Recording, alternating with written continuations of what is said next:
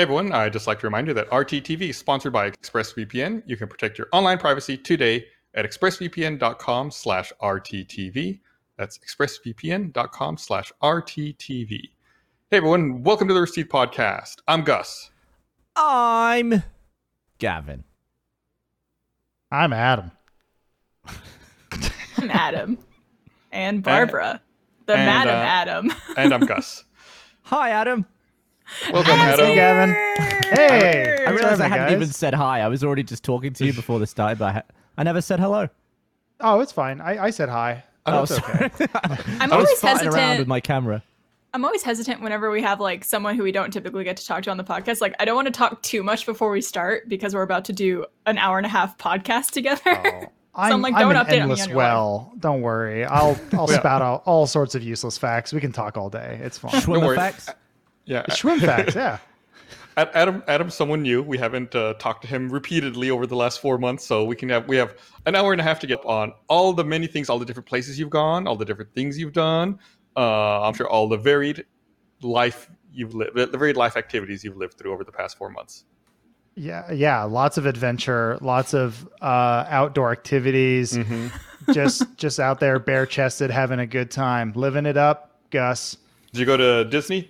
Wait, Disneyland's not open, right? Is it just Disney World? My wife works for Disney, so I'm inside Disneyland in a way sometimes. Okay. Nice. I get to hear all of, I didn't realize how dirty that sounded. It's more of like I hear things that I probably shouldn't. But she's also been doing the voice work for the app where it's like, have a good time. And I'm like, there's just something weird about it that my wife is now the voice of Disney. But land is not open, right? Just World. Disney World is, I believe. But Disneyland, it's coming real soon, man. You talked about like the voice of Disney. For I don't know why, a couple weeks ago, I was rewatching Airplane, the classic 1970s comedy, and at the beginning of the movie when they're pulling up, they have the scene or like the scene where the airport announcers are arguing, the man and the woman, about what zones are for parking and what zones aren't for parking. I don't know why I was looking up the trivia for that movie, and apparently they got like the actual voices of that time for the LA airport to do the lines in the movie, to make it sound more like the actual airport. It's like, what a weird specific detail. It's like, we're going to find the people who are the actual voices at the airport and put them in the movie. There's a surprising amount of tits in that movie. It was the 70s, man. It was PG at the time, too, which is fantastic. Yeah, that was like when your parents would just look at the box and go, yeah, you watch it, it's fine. And you're like, let's rewind that one part again. That part made me feel weird. The titty part? It was like I was in Disneyland. We have very different experiences. The Disneyland experience. I mean, to each their own. I just want that to be what sex is called now. Going just to Disneyland? Disneyland. Yeah. Gonna take a spin in the teacups. Yeah. Oh. Ride Splash Mountain. Finish me off at Club 33. That's like more of an insider thing. You can only make that joke. I want to get Dole Whip all over your face. You can only make that joke when you're. You can only make that joke when you're insider. When I am an insider. There you go. Her, yes. Wordplay is fun. The English language is a wonderful thing. Wow, that was just very forward. Sorry. Yeah. I can announce that on the show. You can confirm it. Yeah. I like anyone else. I'm sure we've all been desperate for content. Oh no! Before I get to that, I want to complain about something. Oh, go for it. I know some people were complaining to me that all we do on this podcast anymore is bitch about coronavirus and politics. Listen, I don't know if you noticed this, but normally what we do on this podcast is we talk about what's going on in our lives. We've been trapped in our houses for 4 months. All there is to talk about is fucking coronavirus and politics. I'll talk about some shit I watched here in just a minute, but 90% of what's going on is that. So, well, I mean, to be fair, sorry that the world exists. We make a lot of other content that doesn't touch on coronavirus and politics. Well, those aren't podcasts about current events. Yeah, but we can we can get away with talking about other shit.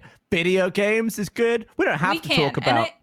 I think we will. I think, you know, Gus, I'm probably reading the same comments you are. And at some extent, you know, I do feel bad that we talk about it a lot and it's probably a downer for a lot of people. But yes, it is what's going on in our lives right now and what's going on in the world. But I think we could, as Gavin is saying, make an effort to talk about some other stuff.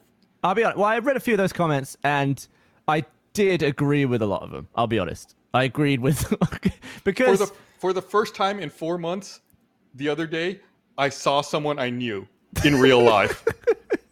Where's Esther been? It's been 4 months. I went to the grocery store on my weekly grocery run, and I ran into someone from work. And I did like a triple take, and I was like, is it really? Of course, we were like 10 feet apart from each other. I was like, is it really? Like trying to identify each other beneath your masks.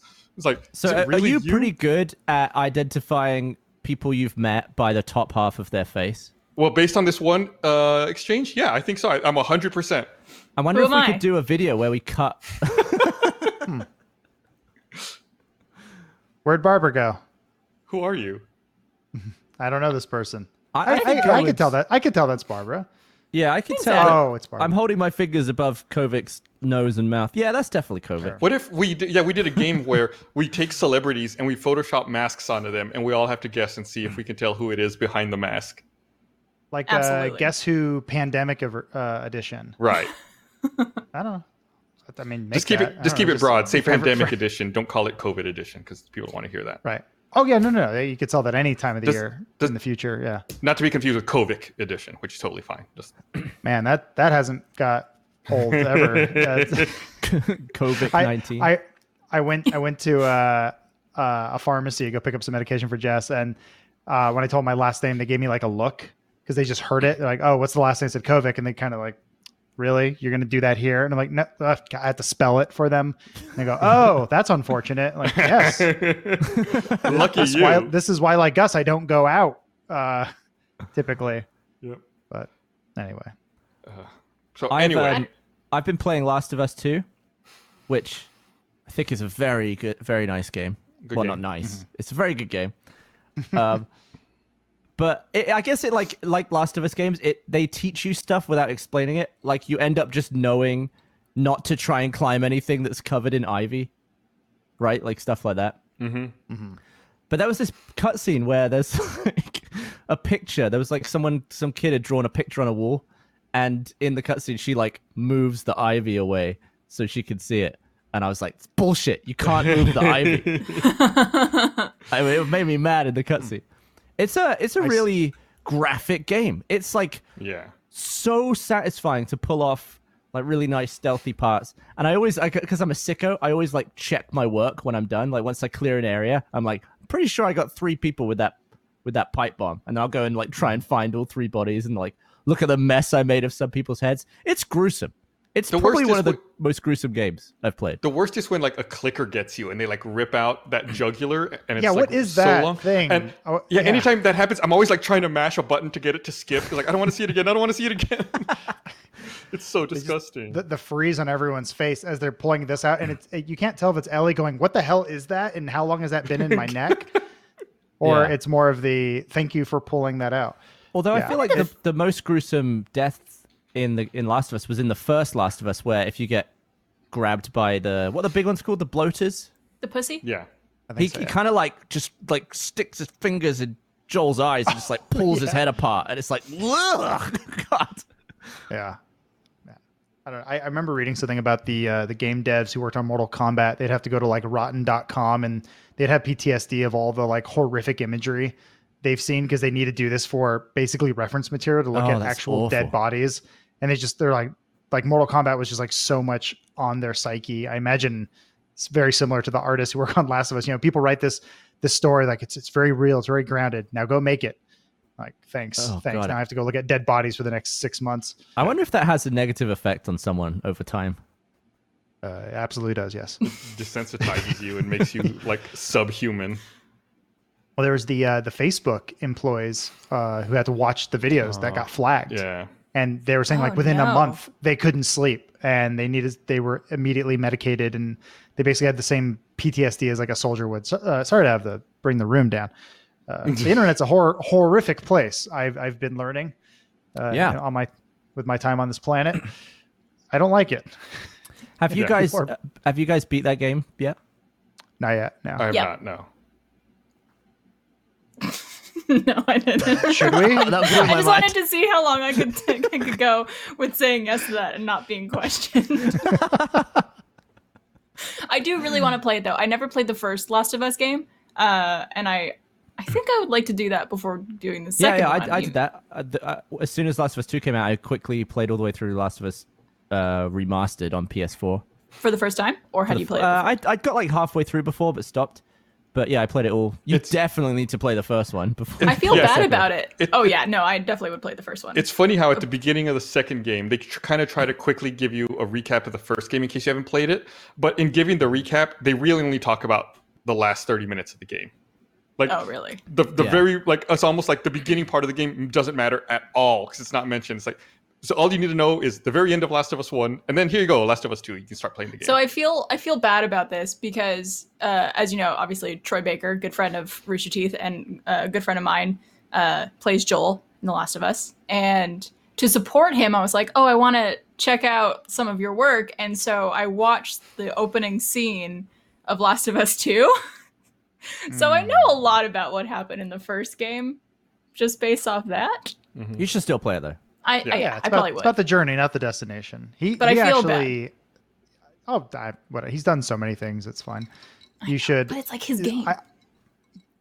The first one, most definitely. I think he has some great standout moments. I think worth checking out, even just for the first 15 minutes of the first Last of Us. Yeah, it's worth it for that because it's like it just.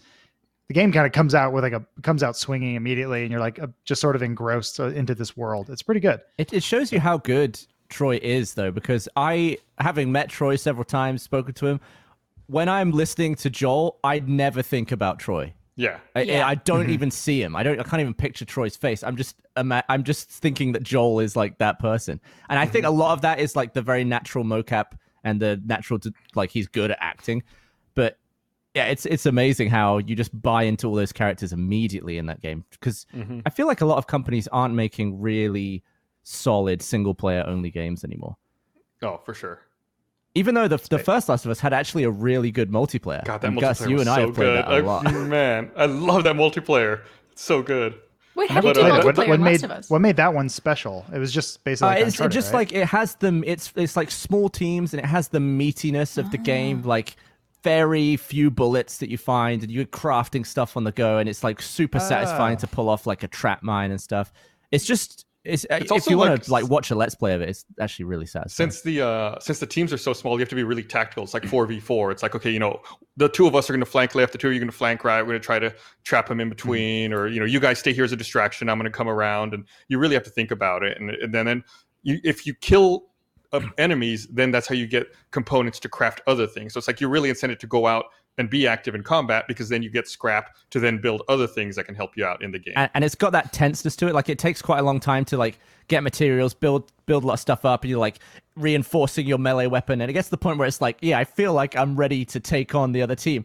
And then you get flanked, and it's just a desperate scramble, and you're just like mashing all the buttons, like oh shit, it all just goes to shit. Yeah. Very much like the single player game. So I mean, that. It fits also, so yeah, well. The weapons you carry are very important. It's like, how are you going to play? Like, even you're amongst your team, like, who's going to be in charge of like close range combat? Who's going to be in charge of long range combat? And how it's are like you going to be handling that? Yeah, you have to have really good balance. I think it's one of the games where you really have to have good communication within your team, and everyone has to be on the same page as far as what you're going to do and how you're going to approach it. Man, stuff like that stresses me out, though. Any game, like, I'm terrible at first person shooters, but any game where you have to have like multiple tools or equipment and like be ready to use the appropriate thing at the right time. I get analysis paralysis where I'm just like, I don't know what to do. I think there's a moment in one of our Let's Plays that Gus and I were in where we're like discussing what we're going to do, but we're like in the same place gathering materials. We're like, okay, got to go around there. I think I saw so. And then just a Molotov lands on all of us. We're just on fire screaming. Yeah, the game will do that. But that first game, the story, the single player story of the first game ends so perfectly. I think that moment, I mean, there's no spoiler in it, but there's that moment where Ellie's just looking at the camera. She just says, okay. And like taking it, what was said at face value. And then like, it's just credits. Like it is perfect. It is like the exact best way to end that game. When did it come out? What year did Last of Us come out? 2013. Yeah. Wow, so it's been 7 years. But it was remade for, it was like remastered for PS4 Pro. Right, or just for PS4, not Pro. Was it Pro? Is there any Pro special options? I think it might be 4K on Pro. Maybe. Yeah, I think you can switch between like 60 FPS for HD or 30 for 2160. Yeah, it is PS4 Pro enhanced. Yeah, I can't imagine how excited people were for that coming out. Yeah. They're just like waiting for 7 years for that sequel. There were a lot of opinions, Barbara. It turns out, dude, that's something that I don't know if we should bring up because it'll be a pretty big downer. But like some of the cast of that game, and I'm sure this happens with every game, we just don't hear about it or see it. But I know the character that Laura Bailey played was getting death threats and getting, you know, her family was getting threatened and stuff like that because of things that happened in the game. Which is completely unacceptable. Which I don't know how anybody could understand or not understand that a actor is not a animated character and it's a video game. Like, I understand people are invested and feel really passionate about it. Also, even so, it doesn't matter. You shouldn't be giving death threats or threatening real people over anything, really. I've received. I don't really want to talk about it because it's a big downer. But I receive all types of violent threats, death threats because of Yang and Ruby, and like people saying like, oh, if Yang and Blake get together, like I'm gonna do something bad. And it's just like, first of all, there are two characters in an animated series. Secondly, I'm a voice actress. I literally just read what is on a sheet of paper in front of me and then I'm done. Like, it's not, I didn't write it. It's just disgusting, terrifying behavior. And honestly, like the fact that they're equating the character to her, that just means she did an excellent job with the character to make it believable. But what a way to be rewarded for that! Jesus Christ, it's terrible. Yeah, I always think of the Simpsons episodes where they're at a convention and people are like yelling at the voice of like Itchy and Scratchy of like, I don't understand. They hit the bone and made a xylophone sound. They hit the bone and made two different sounds. And they're like, really? This is what you do with your time? Or like, I think they're like yelling at Xena, Lucy Lawless, because they're like, what happened? She's like, Lizard did it. I'm like, I'm just an actor. Just leave me alone. You know? But they did kind of like a tongue in cheek version of it. But now the reality of it is people are so precious about a make believe story that they're willing to, you know, call out the actor who like Barbara, you're saying, is like they had no input on the story or where it was going. So leave them alone. They're just, their job is to perform. They are actors. They wear a different skin. That's what they're doing. And then they go home to their kids and stuff. So just leave them alone. Yeah. And if something upsets you that much to a point of threatening someone's life over it, you really need to rethink what you're doing and what's important to you and reality. It's just mind boggling to me how people could get that intense over something that is a work of fiction. Mm-hmm. Yeah. I mean, I've been there. I was a shitty teenager. I remember sending a really mean email to a guy who ran a Family Guy website that he had pirated episodes of Family Guy and it was like the only place to watch it. And none of the links were working. And I basically sent like a scathing email to him and he replies like, dude, chill out. And I was like, yeah, I probably should. Yeah, that's a good point. Yeah. Like I've been there. So like anytime I think of that stuff, it's like what was I going through at the time? Was I angry, you know, at my dad or something, or, you know, I was angry at something, I was taking it out on someone else. But it's like, at the same time, social media is just so, it makes everyone so much more available, you know? Yeah. I saw that. I think it was animated JB on Twitter was posting some of the voicemails that the Halo team got when, I guess for some people, the Crackdown multiplayer beta wasn't working for some people, and he like got everyone's extensions and called every single person that he could find at Bungie just to scream at them down the phone. And it's God, the time it must have taken to do that. Oh my God, that is the reason why at the old office down south off of Ralph Ablanedo, our phone extension seemingly didn't make sense. Like you wouldn't just call and randomly guess what our extensions were, because I had heard some of those tapes before and I knew that people would call and conceivably just start trying to guess extensions to reach people back when I handled that kind of thing. Mm. This episode of the Received Podcast is brought to you by ExpressVPN. We know I'd look up tons of weird stuff on the podcast. Sometimes I don't necessarily want it coming back to me. I know what you're already thinking. Gus, why not just use incognito mode? Well, incognito mode doesn't actually hide your activity. It doesn't matter what mode you use or how many times you clear your browsing history. Your internet service provider can still see every single website you've ever visited. And that's why I use ExpressVPN. Doesn't matter if you get your internet from Verizon, Comcast, ISPs in the US can legally sell you information to ad companies. ExpressVPN is an app that reroutes your internet connection through their secure servers so your ISP cannot see the sites you visit. ExpressVPN also keeps all your information secure by encrypting 100% of your data with the most powerful encryption available. Most of the time, I don't even realize I have ExpressVPN on. It runs so seamlessly in the background, so easy to use. All you have to do is tap one button and you're protected. ExpressVPN is available on all your devices, phones, computers, even smart TVs. There's no excuse for not using it. Protect your online activity today with the VPN rated #1 by CNET and Wired. Visit our exclusive link at expressvpn.com/rooster. You get an extra 3 months free on a 1-year package. That's expressvpn.com/rooster. expressvpn.com/rooster to learn more. So I did want to talk, going back to things that I wanted to talk about that aren't so downer. Anyway, don't threaten people. Moral of the story. They're just actors. Chill out. It's entertainment. Be good. No matter how broken their Family Guy fan website is, don't yell at them. Don't be like me. Be better. I think Barbara, you watched something over the weekend that I did as well. You watched Palm Springs on Hulu? I did, yes. Me and Trevor watched it this past weekend. We were just randomly looking for something to watch, and that popped up. And we began watching the trailer, because usually like that'll make us determine whether we want to watch the thing or not. And after like a minute or so, we're like, we don't want to see the rest of this trailer. We just want to watch the movie. It looked good. And it was really cute and really fun. I loved it. Yeah, it was not what I was expecting at all. Like I saw the teaser images, and then I started watching the trailer. I was like, oh, yeah, I think I know where this is going. And then the trailer immediately makes like a hard right turn. Like, oh, okay, I wasn't expecting that. Same thing. It's like, I'm going to stop the trailer and I'm going to watch it right now, because it's only like a 90-minute movie. It's pretty short. Mm-hmm. And yeah, it's totally worth it. Like I said, it's short. It's funny. It's something a little different. If you want to kill a little bit of time in the dreariness of the world. Although it is, I won't spoil anything, but there are some themes in that movie that are very on point for 2020. You know what I'm saying, guys? Yeah, it deals with some existential crisis and some bigger issues.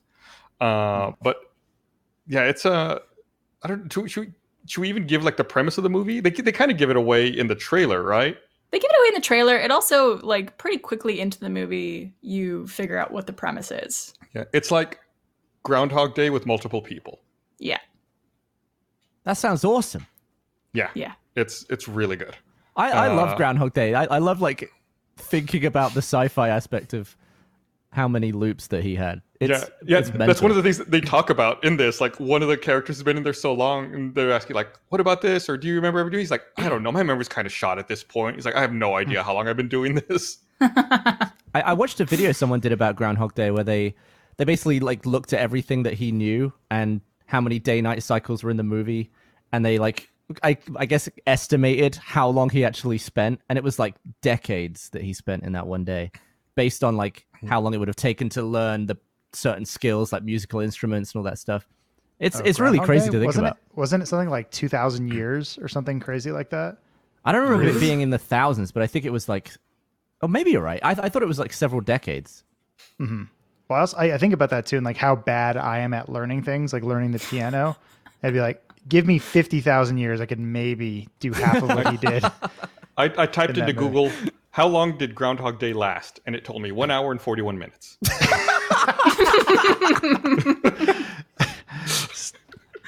It was just a bad dream someone had. So the estimate is between 30 and 40 years, it looks like. Oh, wow. Oh, that was it? 30 and 40 years? Yeah. Okay. Yeah. Maybe approximately 34 years. You ever had like a parent or adult tell you something and they're like, yeah, you know, Groundhog Day takes place over 50,000 years, and then you believe it for the rest of your life? Yeah. I think that's what that was. There's a lot of stuff you learn as kids like that, where you just believe it for the rest of your life. It must be crazy for him to have finally gotten out of Groundhog Day into the day after and then tried to remember what he'd done on the first day to try and, like, I guess, be that person. Or I guess the whole moral of the story is that he's a better person now, right? But I feel like I wouldn't know. I wouldn't be able to get my head straight around what I should be doing. Yeah, it's like if I talk to you tomorrow and all of a sudden you had mentally aged 30 years. You still look the same to me. But it's like, you've been through all this shit. It's like, I have no idea. It's like, it's just... Yeah, I don't know what I'm like. I don't know. If you had to live the same day over and over again, out of all the days that you've lived thus far, do you think there would be one that you would pick? Like, is there one that stands out to you as something you would pick? It sounds terrible. Relive once or relive perpetually? Perpetually. Oh. No. No, they're all, there's all shades of good or bad or missed opportunity that you can only go so far in a day. I'd have to be like in the center of the United States or something, or somewhere where I have opportunity to go. So you just go anywhere. Well, that was the problem with Groundhog Day, right? He was stuck in the town. There's a blizzard. Yeah. And so he can't leave. And so he can only hang out in, what's it called? Pontotoony or... Puxatani, yeah. So he's screwed there. I'm trying to think of all the places where I'm landlocked or I can't get away. Yeah, there's a line. They say it in the trailer, but there's a line in Palm Springs where one of the characters says, yeah, one time I smoked a bunch of crystal and I made it all the way to Equatorial Guinea. Yeah. I will check it out, I promise. There's some very interesting plot points to that movie that make the premise really fun and interesting and very unique in comparison to movies that are similar like Groundhog Day. Yeah. Where you're kind of stuck in the same place. Yeah, when I started watching it, that lead actress, I couldn't place her at first. I was like, God, where have I seen her before? So I had to pause it and look her up on IMDb. And she was the main character in that Black Mirror episode of the USS Callister. I guess like the new employee who gets stuck in the like the spaceship simulation. Mm-hmm. I recognized her as the spoiler mother in How I Met Your Mother. Oh. There's a mother in that? How dare you? Now, sorry. I was on season 52 or whatever. Well, I think the real spoiler is that she dies. Well, that was the problem, right? It was they do a 180 on you because in the very first episode he meets Robin or whatever, and he goes, and that's how I met your Aunt Robin, and they're like, what? And anyway, I never finished the show. Sorry, spoiler. Yeah. I didn't. They should make they do a lot of like future projections. Sorry for that spoiler, by the way. That show's been out for like what, 15 years? They do a lot of scenes where they're like all aged up. I think they should recreate those at appropriate ages and just cut it back into the show. There was a ton of like controversy with the ending of that, right? Like they made two endings because people were so... Yeah, I wrote them so many death threats because I was so upset. Yeah, I filled up their voicemail. It was worth it. I feel like if you'd watched that show from the beginning, week to week, maybe you'd be annoyed at the ending. But as someone who just binged the whole thing, I think it was a fine ending. I wasn't that annoyed, and maybe it's because I binged it too. And I wasn't that annoyed. I think it's because the whole show is leading up to who the hell is their mother, and you get essentially like turned away from Robin right away. It's like, oh, that's your Aunt Robin, so completely discount her as someone who you could potentially have a romantic involvement with, mm-hmm. And then they really. Throw you for a loop there at the end. One day I want to sit my kids down and be like, here's all the women I banged before I got to your dead mother. For the next 82 hours, we're going to talk Adam, about...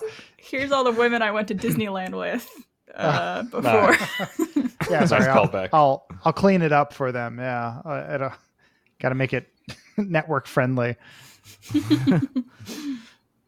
There was another thing that I watched over the weekend. There's a new documentary that came out on Netflix.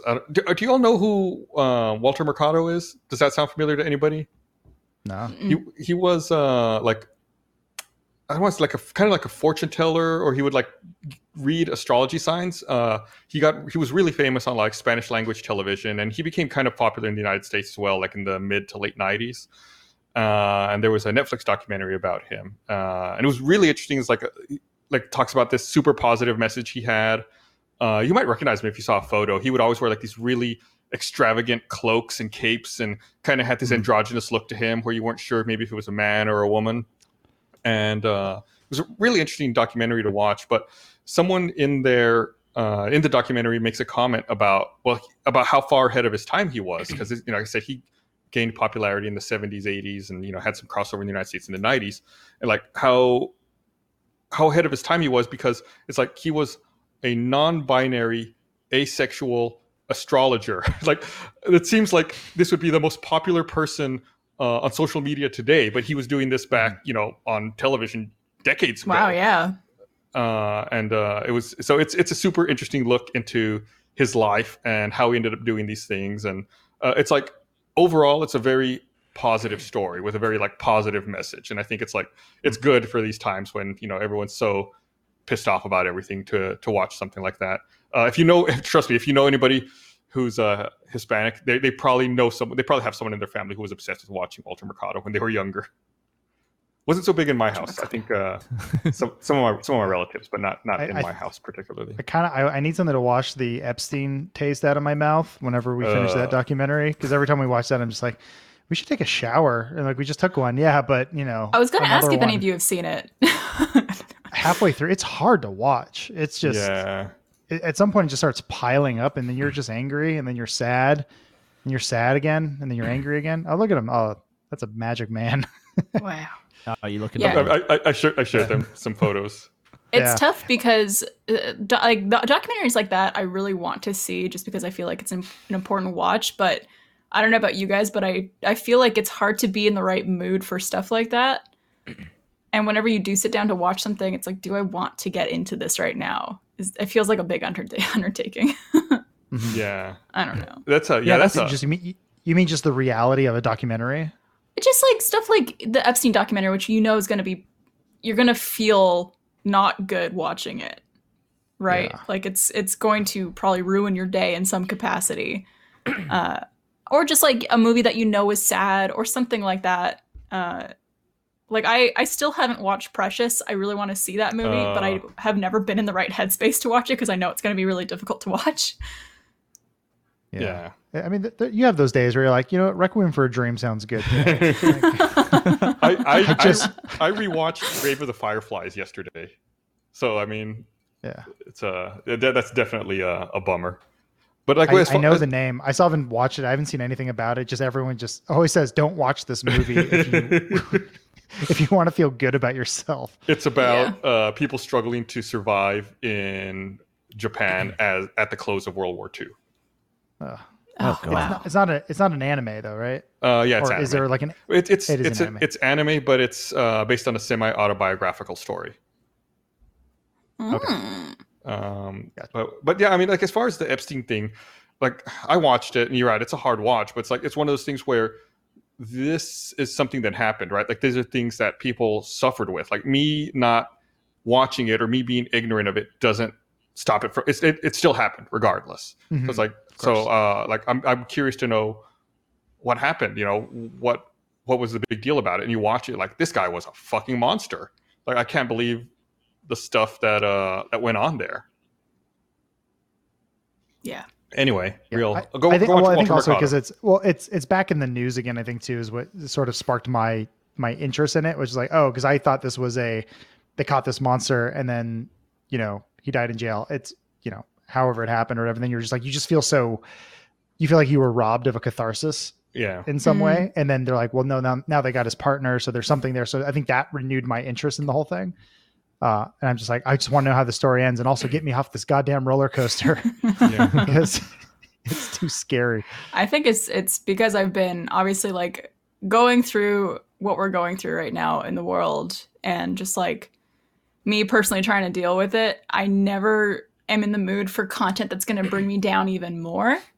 I just want to watch like romantic comedies and old Disney movies and like comedy series. I could just because I was wondering that. I was like, do you think a bunch of lighthearted comedies are super up on Netflix now? And I bet stuff like Schindler's List is going unwatched. Well, let me give you yet another recommendation because there is something else that I watched on Hulu that's a lot more like bite-sized content. Have any of you ever watched this series called Day of Gluttony? Mm-mm. No. It's these two guys who go around to different cities in the U.S. and they spend a day in a city. And in that day that they're out and about, they have to go to 24 different restaurants. Like they have basically like 24 different meals in one day. So it's like there's 24 hours in the day. It's like 20 years, like they're just gonna go. They have an episode in Austin where they just like come through and there's like, we're gonna go to a bunch of restaurants and bars and all kinds of places. And since it's only a 30-minute show, so it's only like, actually it's cut for TV, so it's only like 22 minutes. So they go to 24 places in 22 minutes. So it's super like short attention span editing, where it's like they're in a place for a minute and then it's like next place, and it's just like constantly. I feel like I wouldn't going. Like that. Like it's that really, would be... it's really entertaining. She's like, oh, that looks really good. It's not like too sporadic. No. I think it's actually done well. And then by the time you know, it's like, oh, like that episode's done. I'm gonna watch the next one, and then just like go through and watch all of them. What are they like after hour 22? They go through ups and downs, and sometimes you just see them and they're just like defeated, and other times it's like they try to incorporate things into their day that help with the digestion and help them pack more food in. And that's one of the rules, is they cannot leave any food uneaten. So it's like, before they can leave the restaurant, all the food has to be eaten. Like they have to have cleaned all their plates, and it's like, okay, now we're going on to the next place. Oh, and they do 24 restaurants. Oh my God, dude. Are they ordering like a slice of pizza instead of a whole thing? No, they eat a lot. They eat every place they go, it's like they each have a meal. So it's like, I wouldn't be able to go to more than two. I'd be like, all right, that's it. That's my food for the day. I ate two meals. They're like normal sized guys. Yeah. They're not like, where do they put it? You know, I just can't. I just get so full. I once for my birthday, Meg surprised me for like a steak dinner, but I didn't know we were doing it, so I'd just eaten like a roast beef sandwich or something that I made. And I remember being like so upset. I was like, oh, I ate a sandwich, and I just wasn't hungry at the meal. And it was like, I really couldn't. I was like struggling to finish the meal. They come over and you're like, sir, is there something wrong with your steak? And you're just like, no, I ate a sandwich. I had a sandwich. That's the worst. I hate that. This episode of Received Podcast is brought to you by Mint Mobile. I think Mint Mobile's coverage is its standout feature. They have a coverage checker that you can see what kind of coverage you have in your area. We're in Austin. I just went to the coverage checker. I can clearly see the 4G LTE service in my area. Just like me, you know what you're paying for. You're not getting overcharged. Mint Mobile's approach gives you the options you deserve, all while saving money. If you're still using one of the big wireless providers this year, I mean, have you asked yourself what you're paying for? Between expensive inflated prices, hidden fees, predatory tactics, you're being taken advantage of because they know that you'll pay. Enter Mint Mobile. Mint Mobile provides the same premium network coverage you're used to, but at a fraction of the cost, because everything is done online. Mint Mobile saves on retail locations and overhead and passes those savings directly onto you. Mint Mobile makes it easy to cut your wireless bill down to just $15 a month. Every plan comes with unlimited nationwide talk and text. And with Mint Mobile, stop paying for unlimited data you're never going to use. You choose between plans with 3, 8, or 12 gigabytes of 4G LTE data. You can use your own phone with any Mint Mobile plan. Keep your same phone number along with all your existing contacts. It's super easy. Just pop in a new SIM. You ditch your old wireless bill, start saving with Mint Mobile. To get your new wireless plan for just $15 a month and get the plan shipped to your door for free, go to mintmobile.com/rooster. That's mintmobile.com/rooster. Cut your wireless bill to $15 a month at mintmobile.com/rooster. A few years ago, I was traveling and I was in Chicago, and there was a restaurant I really wanted to go to. I had made reservations well in advance and I was super looking forward to it. And that morning, like I was supposed to go there for lunch. And then that morning I woke up and I was like, I just wasn't feeling well. Like I wasn't like sick or anything. It's like I just felt like I couldn't eat. My stomach was upset. So like I still had my reservation, so I still went and I still ordered this food. I was like, I took like 2 bites of it. I was like, this is delicious, but I can't eat it. And it's like so sad. It's like I've been waiting for so long to go to this restaurant. And I was like, I just can't eat the food. I'm sorry. And then like you said, the waiter comes by. It's like, is there something wrong? Can I get you something else? Like, no, it's me. That's the food's excellent. I'm the problem. Yeah. I've done the thing where sorry, go ahead. No, go ahead, Adam. Oh, I was just saying the last time we did something like that was we went to Vegas for, I think, Thanksgiving, and we accidentally got there at brunch when they did the changeover. And so we already like ate our body weight in food. And then they're like, started bringing out new food. And we're like, oh, let's just go again. Like, it's just like, we're just so full, but we're like, but it's new food. It's different now. Like there's no whipped cream on the waffles. They should try it. You don't want it to go to waste. I mean, God, if I feel bad about those sorts of things where I know there's other parts of the world that are just in utter like starvation. And I'm just sitting here going like, I need to put in more. I just like, don't be a baby. Eat it all. That happened. Yeah, that happened to Trevor and I, bringing up Disneyland again. We were in Disneyland together in February, I guess, right before all this coronavirus stuff really started happening. And we happened to be walking by Club 33, and they were taking like open seating for the restaurant that's on the Pirates of the Caribbean ride. I forget what that place is called, the Bayou or something. Blue like Bayou. That? I don't Blue know. Bayou? I don't know these things. Yeah, you do. Absolutely, you do. And we had just eaten like 15-20 minutes before that, and we're like, well, we can't not take this opportunity to go sit at this restaurant that usually is like booked up like crazy. For those of you who don't know, Club 33 at Disneyland is like, first of all, I don't know what the membership is, like $50,000 a year or something like that. Yeah, Adam? Ridiculous. What the shit? I don't know. I thought they only let like celebrities and like high ranking like Disney people in there. I didn't know anything about that. So I just like broke by the window? You know, like normal human. No, we corporate members pay an initiation fee of $40,000. Individual members pay $25,000 in addition to annual dues, which are about $12,000. Isn't that crazy? What? Dear God. It's like a car. Yeah. It doesn't get to drive anything. Insane. Like I think there's more to it, obviously, than just the restaurant. As far as I know, there's like an actual club that you go into, but they also have the restaurant that seats right on like if you ever have ridden the Pirates of the Caribbean ride, you'll notice at one point you get to a place where there's tables and chairs and stuff like that. Like it looks like a restaurant. It's a functioning restaurant. So we actually would see people going by in the Pirates of the Caribbean ride, which is like all covered and it looks like nighttime. It's really cool. But we wanted to experience it, but we had just eaten, so we just ordered like some pasta dish to share, and we barely touched it because we were both so full already and felt so bad. Because it's like, oh, here, you get access to this exclusive club and this exclusive restaurant that usually has no seating, and you're not going to fucking eat your food. Great. Thanks, guys. Just felt not good. Yeah. I feel less bad about wasting... Well, having worked in a supermarket and like seen like behind the scenes of hotels and stuff, when you see how much food is wasted at places like that, it makes me feel less bad about, I didn't finish this plate of food. Because there's so much waste in the world that is completely pointless. Just yeah, but like, the number on the date is passed. It's like, can't sell it. Yeah, but this is like the way I feel about it is like, this is a bit of waste that you have control over. Like the other stuff, obviously, you have no control over that. But it's like this: if I waste it, like I fucked up. Like I need to figure this out. I used to be more like, I'm so full, but I'm gonna get down these last 4 bites, and then I'd feel miserable. I just don't do that. But yeah, it still sucks the way shit.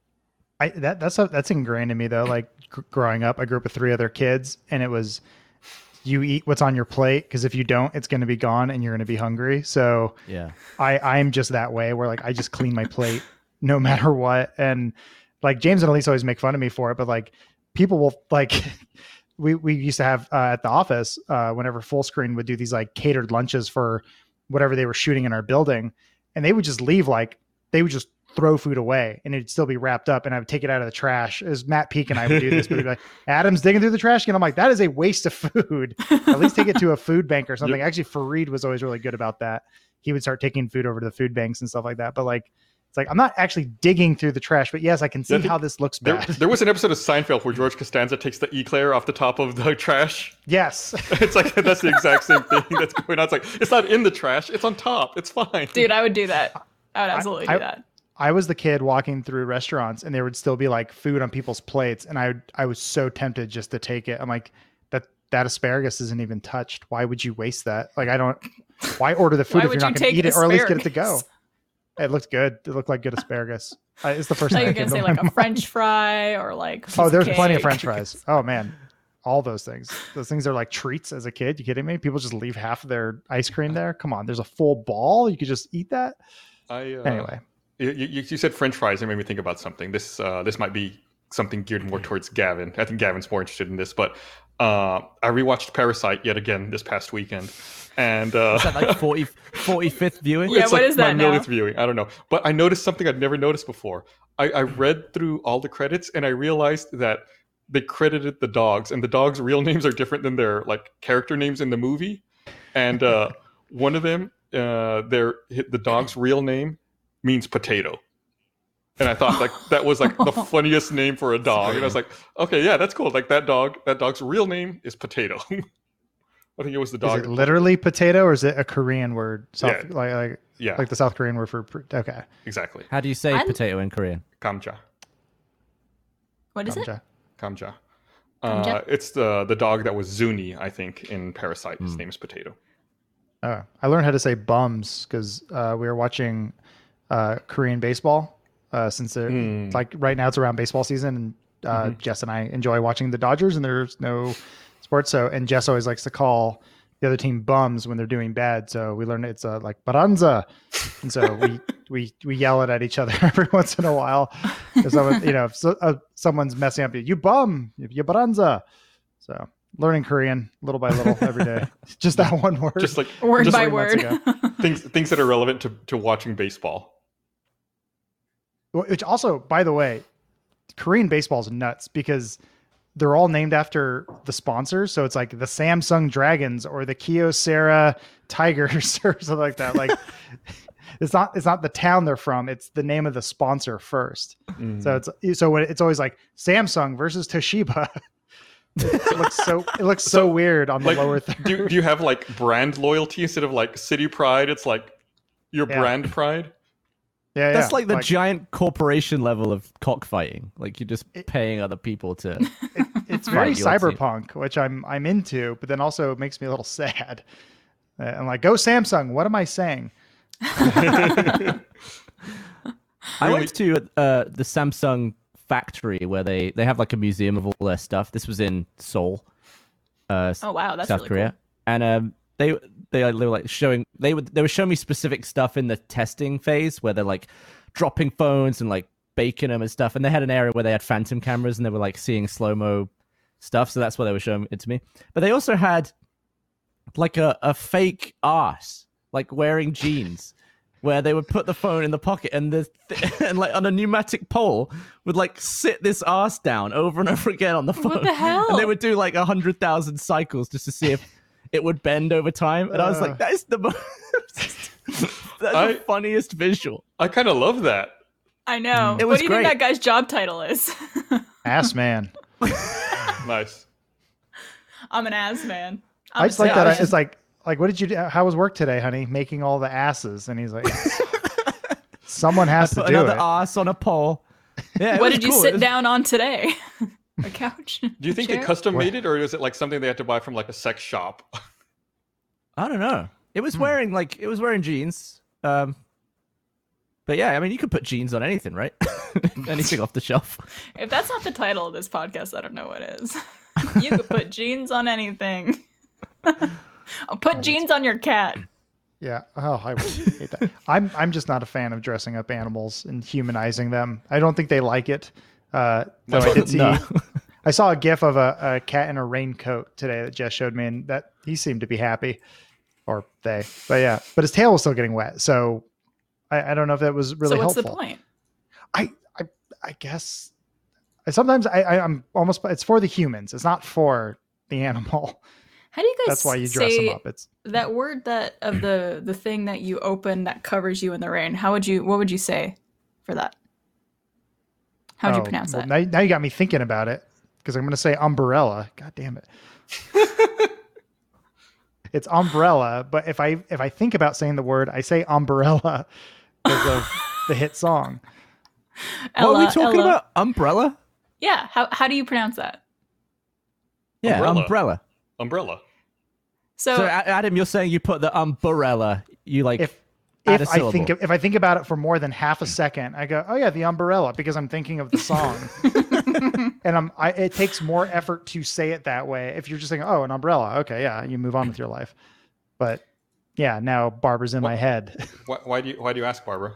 Well, I say umbrella like a normal human being, the correct and I don't know if this is like a location. It's like specific kind of accent, but every now and then Trevor will say umbrella.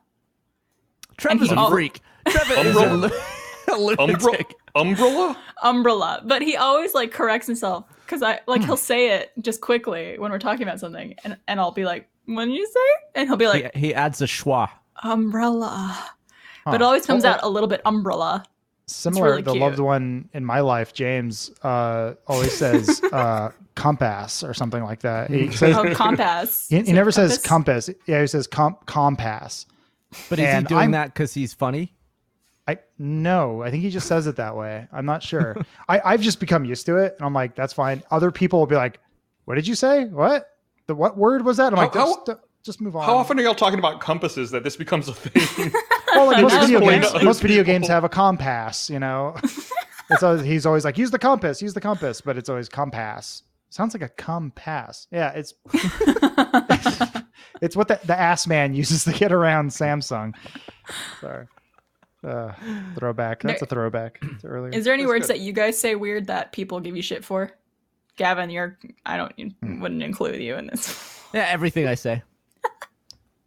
Usually, I feel like at the moment it's whenever I use like a T in a word, but it comes out like a ch, like YouTube. I would say that. Mm. And would you say Americans Tuesday? Always, yeah, but there are words in the English language where Americans also do that. They just forget that they do that. Like an American saying situation would also do it there. They wouldn't go situation.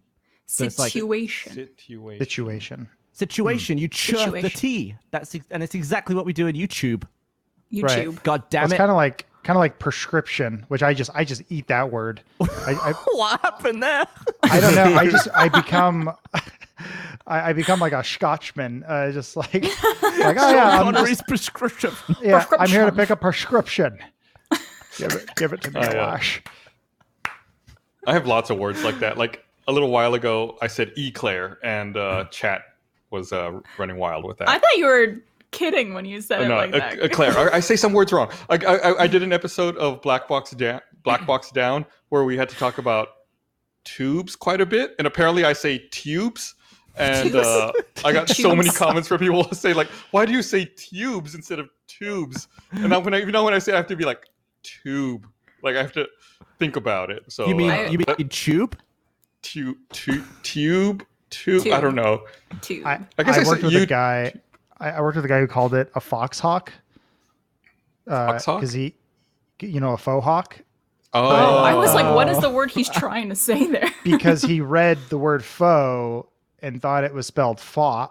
Fox. So he was saying, it was like, yeah, I went and got a fox hawk this week. And I was like, you're not from Boston. You're like, and then he's like, no, fox hawk. And I'm like, faux hawk. And he's like, oh, how did I? What? That's how you say it. And then he went about his day and did whatever else with his life.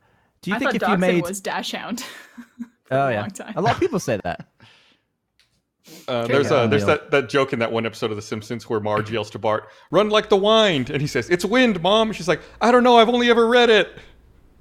Same kind of thing. Yeah, it's like that's the epitome of good jokes. Yeah. Speaking of Black Box Down, I saw people had been asking when that's coming back. I think we're coming back next week, if I remember right, on the 23rd. So next Thursday, we should have a new episode out. We've got we've been working hard doing research and recording new episodes. Gus, are you excited about that new supersonic jet? That's exactly what I wanted to talk about. You read my mind, Gavin. People have been sending me this article over and over. I guess this company, and Gavin, you and I have had like side conversations about this. This company called Boom is building like a next generation supersonic passenger jet. And they're going to begin doing their test flights, I think in October, like later this year, early next year. Bad name for a company that makes planes, in my opinion. Yeah, you don't want to have your company called Boom. But I think people keep sending it like, look, you're going to be able to fly on this plane. Well, first of all, I mean, this is just a test. Second of all, if you read the article, it's like it's a 1/3 size prototype. And like third of all, best case scenario, they said that if all goes well, they'll be able to start commercial flights in the year 2030. It's like we have a long way to go. There's a lot of things that can go wrong. There's a lot of companies go under. Like it's a really ambitious product. It's great to doing a test flight. I'm more power to them. That's incredible. But we're not going to be getting on that plane anytime soon. I have a question. Yep. I have a question about how do you make a 1/3 scale plane and fly it? Is it like an RC plane or is like the pilot lying down with his legs like sticking into row 1 and 2? Like how does that work? You just get a 1/3 size human to fly it. Yeah, it's really quite simple. I mean, what would that do to the cockpit? Tires are yeah. They're just shrinking it, I guess, a little bit. Like I'm just imagining a pilot like with his knees like this. It's like a little RC car. Is like was like, all right, ladies and gentlemen, oh, fuck, hits his head constantly. There's a video that I want to show you. This reminds me of a video I saw on Reddit of this guy coming out of a gas station and getting in a tiny car that looks like one of those electric cars for kids and just like getting in it, reversing and driving off. And it was the funniest thing because it's like a full grown adult man just getting in and leaving.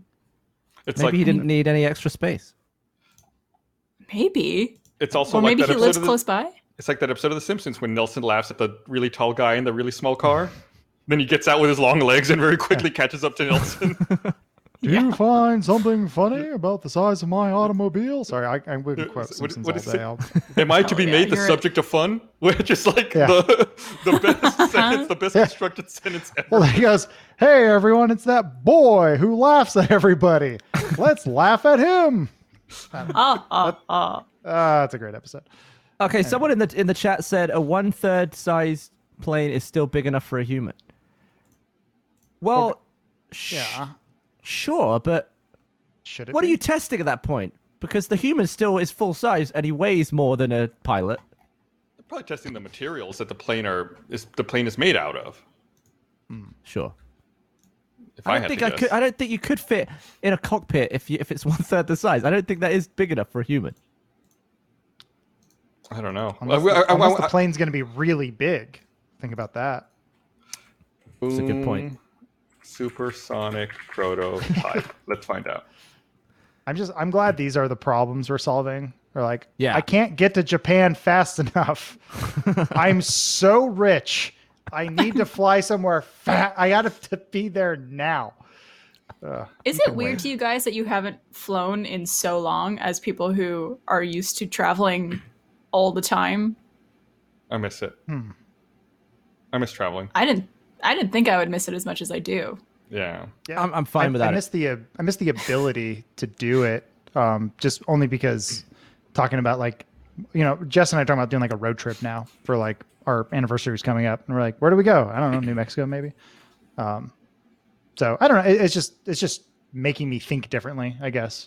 You should do what me and Trevor are doing. We're renting an Airbnb, you know, in Texas, so it's just a short little drive that has a pool on it, and we're just renting it for the weekend.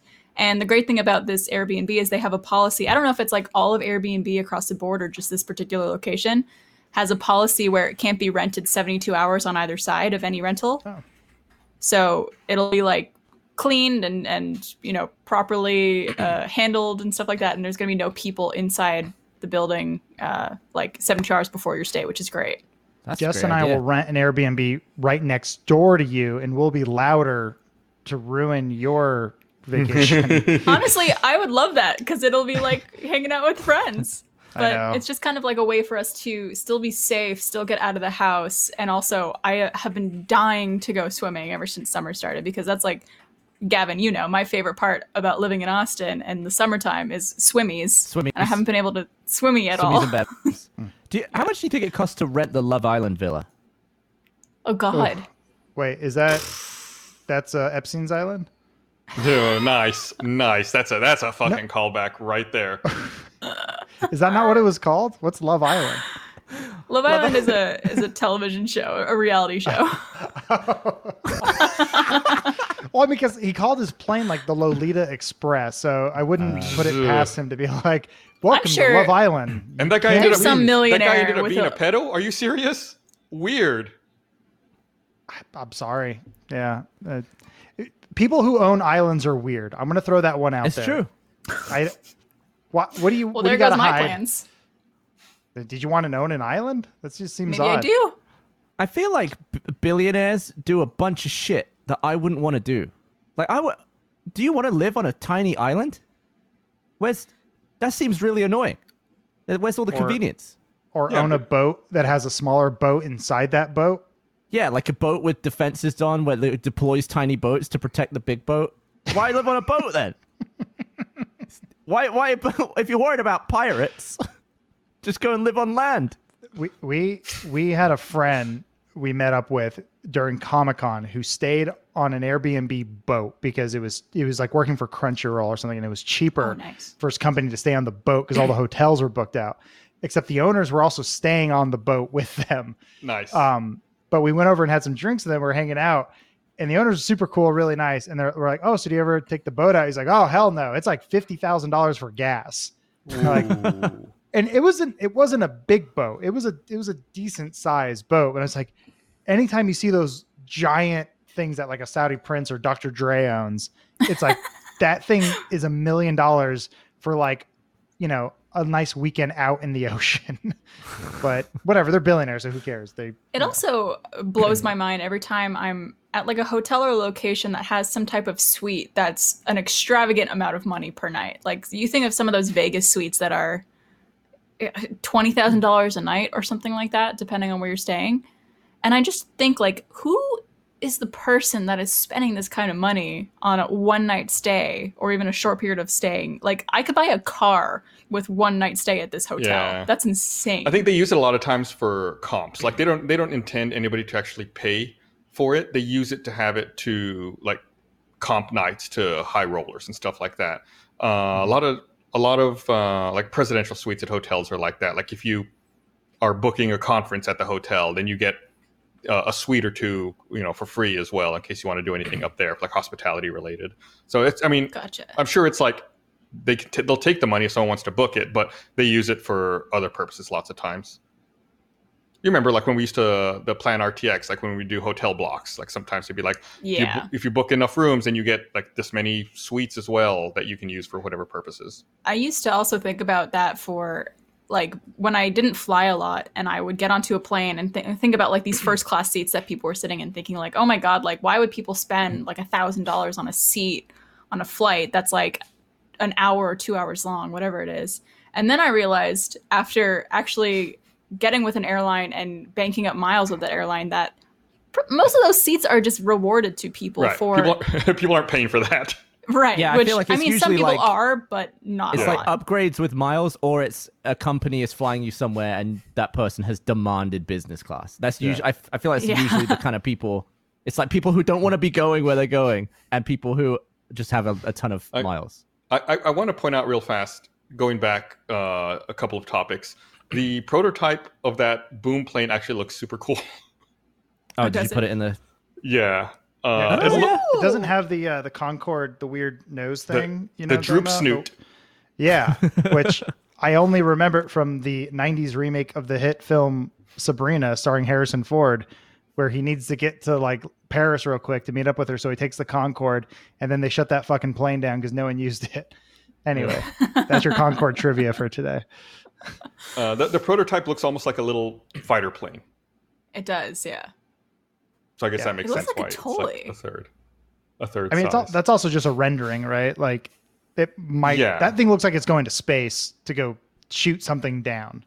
It looks cool, but yeah, too cool. That is a long snoot. Snoot. It might droop. So we talk about it in Black Box Down, I think episode 3. The reason that they needed that droop snoot is the Concorde didn't have flaps like most planes do because of the delta wing on it. So when they were coming in to land, they had to have such a severe angle of attack that the pilots were looking at the sky and they couldn't see the runway. So that's why the nose tips down when they're landing. That way the pilots can actually see the runway and see where they're going. Gotcha. Why not just stick a camera on the front? Because the Concorde was developed and built in like the late 60s and they didn't have that back then. They could like break the sound barrier, but we can't have a live feed of what's like 2 feet in front of us. Listen, man, that plane was old. It's really shocking when that plane was developed. The technology in your microphone is more advanced than what they used to land on the moon, basically, because they mostly had, you know, mostly paper, and they're in a tin can. They shot up in space and said, "Good luck." Yeah, I guess even like back then, what was video? Even analog video? What was that even? What state was that in at that point? Probably like there's no use having a film camera on the front of your Concorde, right? Yeah, right, I mean security footage. You could do like a CCTV, but yeah, I mean they probably just figured that could break because cameras are too big. So just make it look stupid. It just seems like the funniest engineering. If it seems like the funniest way to overcome that problem was to be like, what if the whole thing just goes boop? And then someone's like, hell yeah. They're like high fiving. Yeah. Good job. Yeah. This episode of the Received Podcast is brought to you by Hims. You know what's not my idea of a good time? Going to the doctor for, well, just about anything, but especially for problems you don't want to talk about, especially when it turns into multiple doctor's visits, just a pain. Men everywhere, listen up. 40% of us by age 40 will struggle to maintain an erection, but that doesn't mean we need to turn to weird back alley solutions or those weird gas station pills. You can turn to tested medicine and science. The solution, for Hims.com, the one-stop shop for hair loss, skincare, sexual wellness for men. Thanks to science, ED can now be optional. Hims connects you with real licensed doctors and FDA-approved pharmacists products to treat ED. Well-known generic equivalents to name brand prescriptions to help you combat ED. Prescription solutions are backed by science and made more affordable. See results where other treatments fall short. Stop worrying about multiple in-office doctor visits. No painful injections like other treatments. It really can't get easier. All you need to do is answer some questions about your medical history and chat with the doctor for a confidential review. If approved by the doctor, products are shipped directly to your door, being your best and performing your best. It's erectile without the dysfunction. Try Hims today by starting out with a free online visit. Go to forhims.com/rooster5. That's forhims.com/rooster5. forhims.com/rooster5. Prescription products are subject to medical provider approval and require an online consultation with a medical provider who will determine if a prescription is appropriate. You can see the website for full details and safety information. This could cost hundreds if you went in person to a doctor's office or pharmacy. Remember, that's forhims.com/rooster5. Speaking of like air or space travel and stuff like that, I know we talked about Space Force. I think that's what it was called with Steve Carell. Netflix show? Yeah. The Netflix show. We've talked about that. Have we ever talked about Avenue 5? And have any of you seen it? I started watching it. I think I watched the first 4 or 5 episodes and I couldn't get into it. I stopped. Really? Yeah. Okay. I liked it a lot better than Space Force. I think Elise has... Oh, Avenue 5. Oh, that one. The... Sorry, I was probably thinking of like Avenue Q or something. House, is that the Hugh Laurie one? Yeah. It was Annucci, right? The guy from Veep and Thick of It. Yes. And a bunch of English shit. Yeah. Yes. I enjoy his English shit. Oh, Death of Stalin too. Yeah. He does great stuff. I couldn't really get into it. I didn't finish it. Feel bad. I wanted to. It started off like as a strong premise. Like I thought it was really promising. I enjoyed it somewhat. It's definitely better than Space Force in my opinion, but I feel like that show had so much potential that they didn't really follow through on.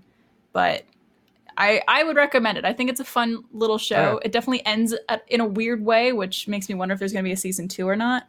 But yeah, it's definitely a slow burn. Okay. Yeah, we're watching Search Party right now, and that's a mile a minute. I can't stop. I don't binge shows, but it's one of the first shows in a long time where you watch 2 episodes in a row because we're like, we just have to keep watching this. I almost started watching that yesterday, and I think I watched Grave of the Fireflies instead. I'll have to look it up. No, Search Party's great. It's like it's a 22-minute show. It's Michael Showalter, I think, is the showrunner from the State. It's on HBO Max. And, yeah, that's nice. Partly why we're watching it because we're like, hey, what's on this hot new streaming platform? That's everyone's talking about. It doesn't. I can tell you what's not on there. Yeah, but Search Party is freaking fantastic. After 2 different close friends of mine told me to watch it, finally we're watching, and I'm afraid we're going through it too quickly. So, yeah, that's my recommendation. That I throw to you, Gavin. Thanks, Adam. Oh, you're welcome. Oh, I didn't know who was going to cut to. I saw you that. Just always cut to Gavin. They finally announced the release date for Microsoft Flight Simulator 2020. So today's like a red letter day for me. Nice. It comes out guys. August 18th. Perfect timing because I just ordered a new replacement gaming computer over the weekend, and so like you went pre-built. Yeah, I thought about building it myself, but I decided to go with the pre-built. Okay, so it's kind of dumb. Ever since I was a teenager, like in the mid to late 90s. I always wanted a Falcon Northwest computer, but they're so expensive. I've never even heard of that. And it's like all they do is like they do pre-built like high-end gaming systems. And I was like, my current computer's 5 years old. It's like it's getting a little like it's still okay, but like some newer stuff it has trouble running. And I was like, wait a minute, I'm a successful adult. I can finally buy myself the thing that I've wanted. Oh, slow down with these buzzwords. For like 25 years, like I can finally fulfill the thing that I used to drool over in like computer magazines. So it's like I went ahead and ordered myself one. Computer magazines? Good for you. I'm so happy about it. No, that's good. Other people are reading Playboys and Sports Illustrated. Gus is just sitting there with his computer magazine. I'll never knock you for your kinks. That's fine. Knock her before you come in, Mom. I was looking up liquid cooling options because I think they look so cool, but that is a rabbit hole I don't think I can go down for my next computer, just because when we started quarantine, the very first thing we did was record a gameplay of Half-Life Alyx, and it basically broke my computer. Because it just couldn't handle it. It was like a 5-year-old PC, right, and it just melted it. And so I'm using a work computer now, which is more up to date. It's like maybe a year, 2 years old. And it's like, but I'm like, after this whole thing's over, I need to build a new one. And just watching liquid cooled videos, like it looks so cool, but it's, they just fill it with cum. Like it's just all this cum that goes through the system. And I'm like, you bump that computer and it looks like a teenager got inside there. It just blows. And I'm just like, I don't know if I could handle that. Like, yeah, I feel like that'd be a really fun project. Like I've watched a lot of videos about people doing like all the hard tubing stuff where you have to like pre-bend it and hopefully it all aligns with all your shit. It looks so They have like a hair dryer difficult. And oh my God. I watch a lot of Jay's 2 cents videos. And and I've talked about it before. I don't know why I watch him, because I don't do anything like that. I don't ever have the need to learn about it. But it's just so fascinating, and I really like watching people mess up. Man, well, when does your new PC arrive, Gus? I think the build time on it's like 2 weeks. I'll have it in by the end of this month. What graphics card do you get? RTX 2080. I didn't get the Ti. I got the normal. Whoa, we're going to be so old by then. Good one. I'm excited. It should be a pretty big bump up. And of course, they're releasing 3 different versions of Microsoft Flight Simulator, like fucking assholes. And it's like, you only get certain planes in the base edition. Then if you buy like the deluxe edition, you get more planes. But then if you buy the premium edition, you get more planes. And also airports, like some airports. Can't you just get planes on a microtransactional basis? You might be able to. I don't know, but it's just annoying because I think that they put probably, in my opinion, the plane I would want to fly most in like the premium ultra expensive editions. Like, of course, they put that plane in the super expensive version. So get it. It's worth it. I don't know. We'll see. You're successful. Treat yourself. Not that successful. We'll see how much, if they do microtransactions, how much the microtransaction plane is by itself. Are you going to upgrade any of your plane flying hardware? I don't know. I'm pretty happy with my current setup. What's your flight stick situation? What are you rocking? I forget what it is. I bought. It's a SciTech. It's the one in Elite Dangerous. So it's like it's a SciTech that looks like the control stick in Elite Dangerous, and it also has the throttle. So when I would play Elite Dangerous in VR, it was like you were looking at the actual stick and the throttle. But I forget. It's some SciTech. I forget which one it is. It's a goddamn pandemic. You need to treat yourself. You get all the planes and all the airports that you want. Okay. You should get one of those. Fly away, pony boy. Yeah. I should. Did we lose Gavin? They have those? We might have. I feel like that's like an arcade type setup. I think a lot of those, like you have to have input from the game, right? Like it has to have like two-way communication in order to communicate with the chair and the chair to communicate back to the game. So I don't know if those things always exist. Have they released the haptic suits yet that they had in Ready Player One? I don't think so. You just vibrate your whole body, but everyone pays for the extra crotch alignment. Weirdos. How many? What's happening? Gavin's dead. I was just waiting until my shit was catching up. Stop. No, I went through the same thing, man. Bitch! No, it's good now. You're good. If you yell, it works. Oh. The internet caught up. Son of an ass. People are saying it's the X52 in chat, the Hodos. The joystick. I was going to make a joke that you should get the chair, the mechanical chair that mimics a droop snoot.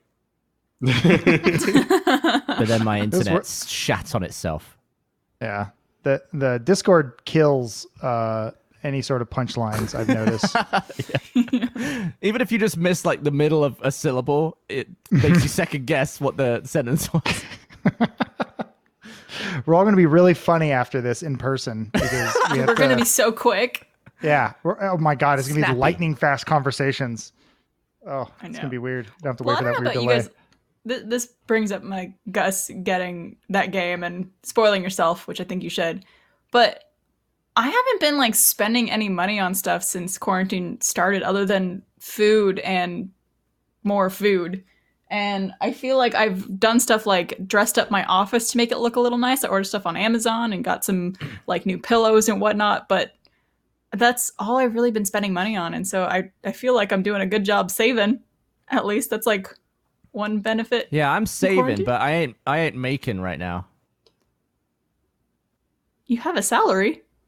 As in, like, I can't fly down over and make those Slomo Guy stuff. Yeah. Those who shall not be named. I'm just stocking up because when society collapses, I'll be the first to go. I offer nothing. They all like, I got some meat in the ass. You can have that. Please don't take my stuff. I love my children. I don't have any. Yeah, I feel like I'm in the same boat as you, Barbara. Like, I've been really spending money on, it's like I get groceries and I eat at home. Maybe once a week I'll get food from a restaurant. I'll get like takeout or something, but really that's it. So we definitely have been ordering out a lot more than I think we anticipated. We probably order in like 4 times a week, give or take. But we try to order locally just to help those local restaurants. But again, can't stop that McDonald's from happening, baby. Sometimes it just happens. That's what we did for my birthday. We ordered McDonald's and watched Thor Ragnarok. And Trevor made me a comfy little fort to rest myself in. And he put a weighted blanket on me and fed me McDonald's while I watched the movie. It was the best 31st birthday of all time. Thor Ragnarok. Like, happy 15th birthday. Thor Ragnarok is such a great movie. I remember watching that in the theater. And like when it was done, I was like, I wish that movie had existed when I was like a teenage boy. Like that would have been like the greatest movie I'd ever seen. Like I still loved it, but it's like that movie is so fucking good.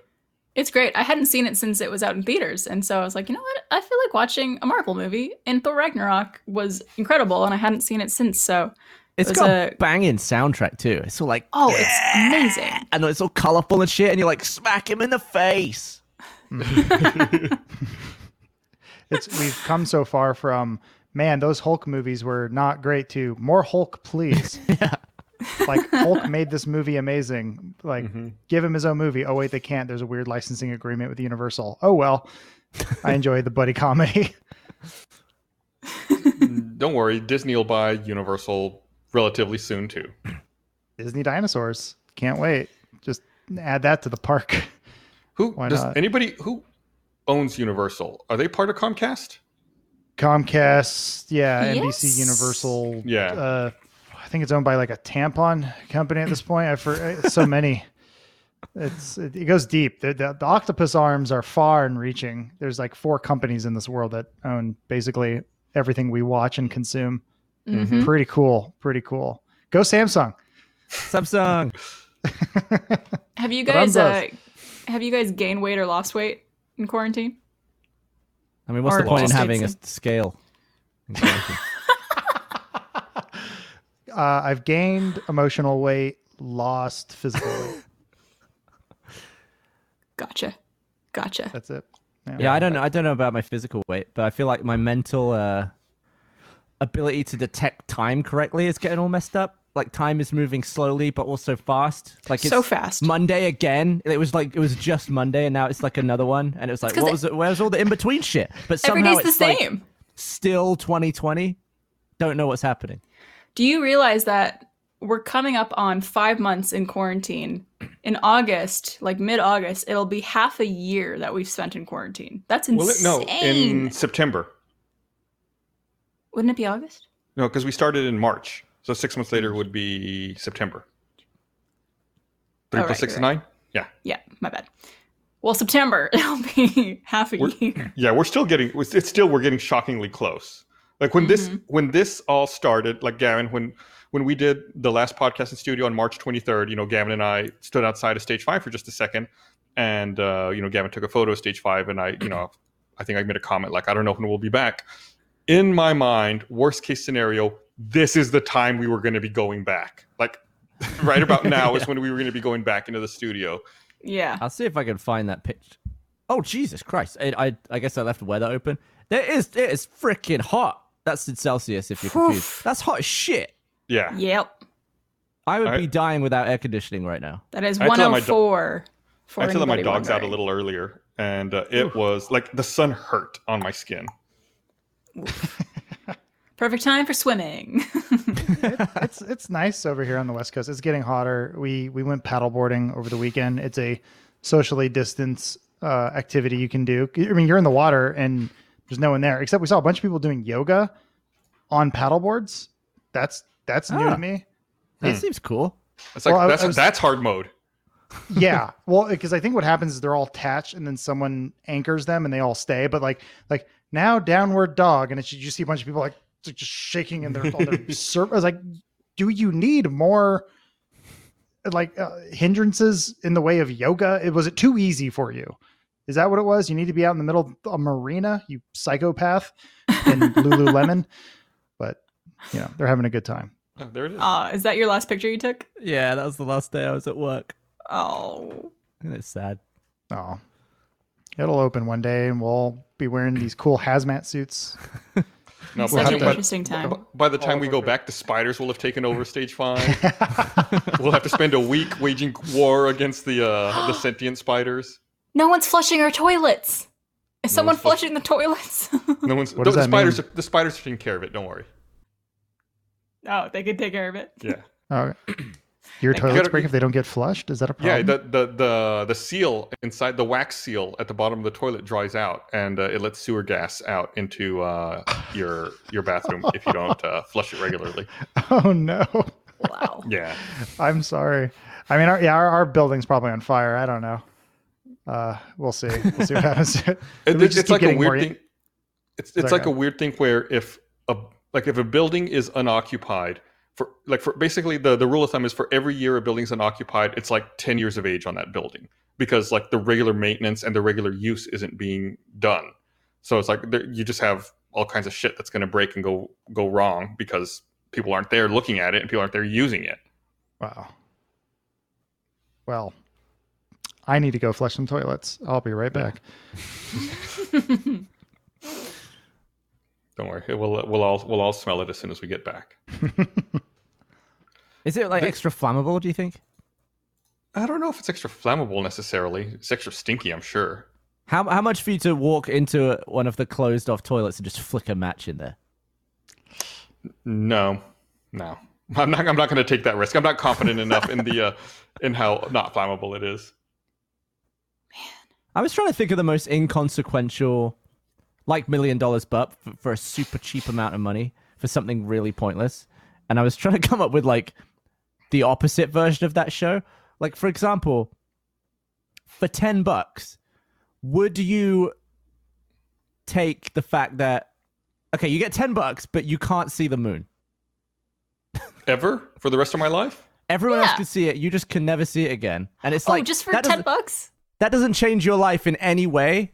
Except it's, I guess you can't have conversations with people about the moon, or you have to like fake your way through them. But it's such a small amount of money to the point where it's like, do you want to see the moon for $10? Like, how much would you take to not see the moon ever again? Yeah, like $10, but you can't have iceberg lettuce anymore. Yeah, exactly. Okay. Yeah, it's like so I didn't notice it was there. Yeah. Yeah. Okay. In chat over here, Eric is writing hot grapes. I think he means like, would you take $10 if for the rest of your life the only way you could eat grapes is if they were hot? I don't think people like hot grapes. Is that a new shirt, or are we having a conversation? I don't think people like hot grapes. It's not enough room. So what would be your price on the moon, Barbara? To just an amount of money worth taking because it's a lot of money, but you know, the inconvenience. To never see it again? Yeah. I feel like it would have to be somewhat like worthwhile, because like I like seeing the moon and I am not struggling for $10. Well, that's like also a survival thing. Like, what if all the electricity goes out and you can't see the moon? Do I also not see the light that the moon gives off? Could you be illuminated by the moon still? Yeah, I feel like you still get all the benefits of the moon. You could the light is shining off the moon. You get the gravitational pull of the moon. You just can't see it. Could I still sing Leanne Rimes "Can't Fight the Moonlight" in karaoke? Yeah, you can even buy a picture of the moon. I could buy a picture of the moon and stick it to a window if you really want to see the moon. I don't. This won't screw up anything too much, but I have a little thing that I want to hang up, which has all the faces of the moon. So that, but that should just be a blank white wall, like white parchment. Yeah. Oh man. Sorry, I'm trying to get back in my frame.